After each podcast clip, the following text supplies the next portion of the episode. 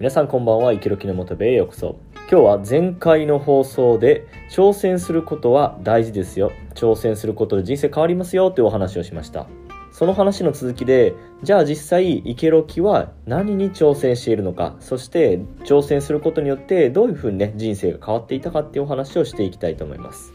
えー、実はですね、まあ僕もあの、こんな偉そうなこと言ってますけども、こう何かね、こう目標を具体的に立てて、それに向かって挑戦したり頑張るっていうのは、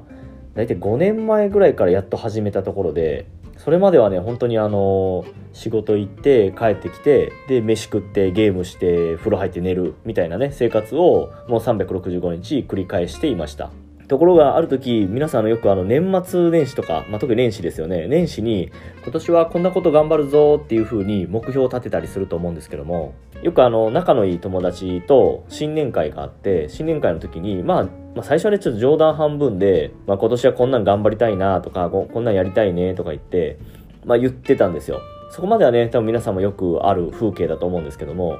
そこでなんでそう思ったかちょっとね、わかんないんですけども、本気でそれやってみようって思ったんですよ。今まで本当にそういうことってしてこなかったんですけども、まあ、今回の本気でそれをやってみようという気持ちになったんですよね。で、ちなみにその時立てた目標っていうのが、まあ、テニスを頑張る。まあ、もっと具体的に言うと、友達とテニスをして勝率を8割以上保つっていうのを目標に掲げたんです。ちなみに池ロキは趣味でテニスをやってる程度で、まあ、昔はあのテニス部だったとかそういうことは全然ないんですけども、まあ、友達とはねちょいちょい休みの日とかは行ってたんですけども、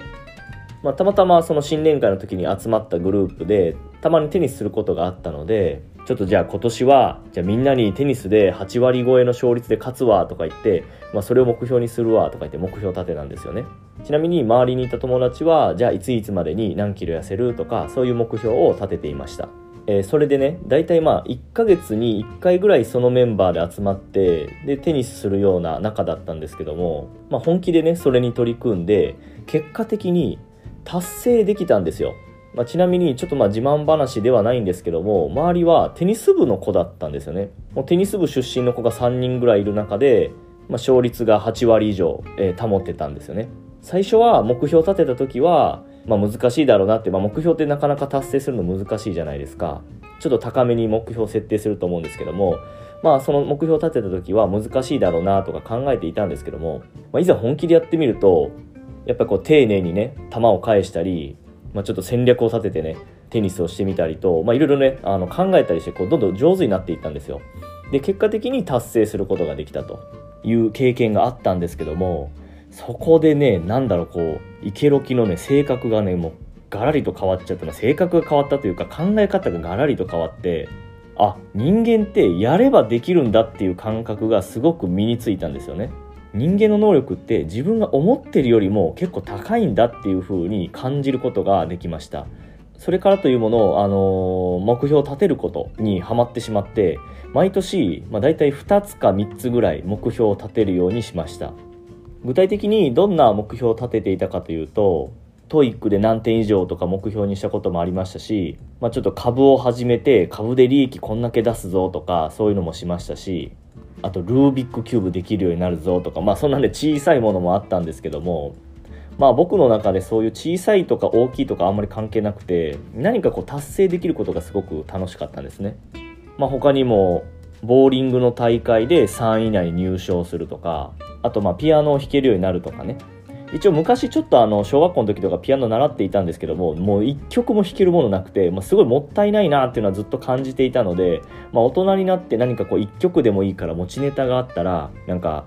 俺ピアノ弾けるんだぜとかって言えるじゃないですか。ただ持ち曲が1曲もなかったのでこれじゃねもったいねえなって毎月7000円ね、あのー、子供の時月謝で払っていたのでこれじゃもったいねえなと思って1曲何かできるようになりたいなと思ったのでそれをやってみました。まあ、などなど結構ねいろんな目標を立ててチャレンジしてきたんですね。もちろん中には達成できなかったものもありました、えー、例えば TOEIC とかは結局あの目標点数に達することはできませんでしたしお手玉できるようになるとか言ってねそんなものもあったんですけどもそれもあの結局あのいいとこまで行ったんですけどもまあやっぱ途中で落としちゃってダメだったっていうことがありました。ただここで皆さんに知ってもらいたいのは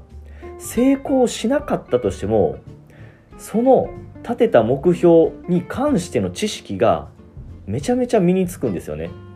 例えば TOEIC とかどこで受けるかも知らないし申し込み方もわからないし申し込む時にお金かかるなんても知らなかったしどういう勉強方法とか全くわからなかったんですけども目標を立ててからあこう勉強すればいいんだとかいろんな動画を見たりいろんなテキストを見たりしてなんとかこう目標を達成しようと前に進みました。するとこう TOEIC に関する知識といいますかその世界観みたいなのがすごく分かったんですよ。それって自分の中で全く知らなかった世界なのでそこが知れたっていうだけでもすごくプラスになった気がします。一個自分の経験として語れるので昔 TOEIC 受けたんだけどっていう話ができるのでそれだけでも自分の中ではプラスだなっていうのは感じました。他にもお手玉も結局あの目標達成っていうことはできなかったですがただやはりねあの先ほどの TOEIC と一緒でお手玉の世界っていうのを知ることができたのでちょっとね友達と、まあ、たまたまお手玉の話ね、まあ、なるわけねえじゃんって思うかもしれませんが、まあ、たまたまねお手玉の話とかなったら昔俺もやったんだけどさとかってちょっと喋れるわけですよね。というふうにこう達成できなくても挑戦することに意味がある。その分野の知識が増えてそのことで話すことができて、まあ、結果的にトーク力が上がったりね自分のプラスになるんですよねそこをね皆さんに知ってもらいたいでもちろん達成できたら達成できたでめちゃめちゃプラスになります。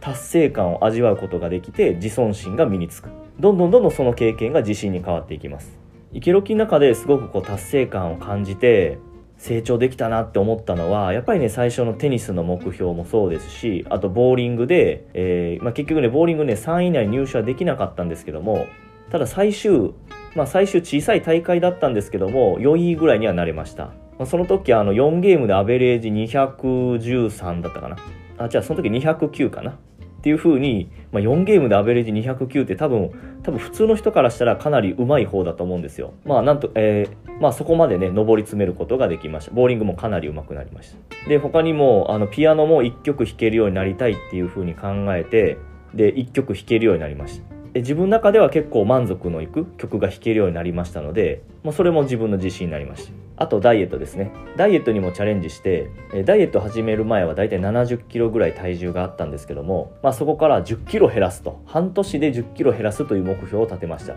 で結果的に半年で14キロ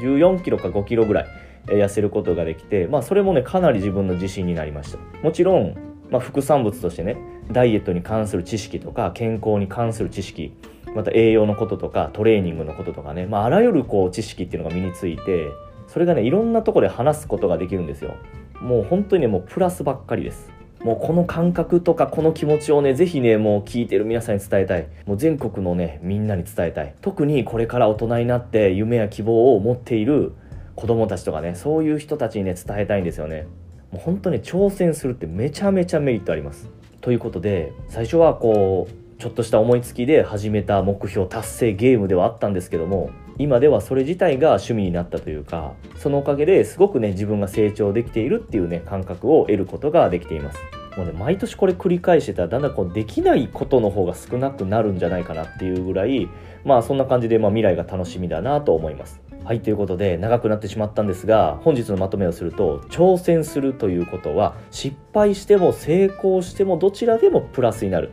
どちらでもメリットになる。ですのでこれを聞いてる皆さんいろいろなことにチャレンジしてくださいねというお話でした。全国の少年少女たちを常に挑戦し続ける心を持ち夢や希望に向かって突き進むんだ。って言いたいですね。はいということで今日はここまででそれでは皆さんレッツチャレンジ。おやすみなさい。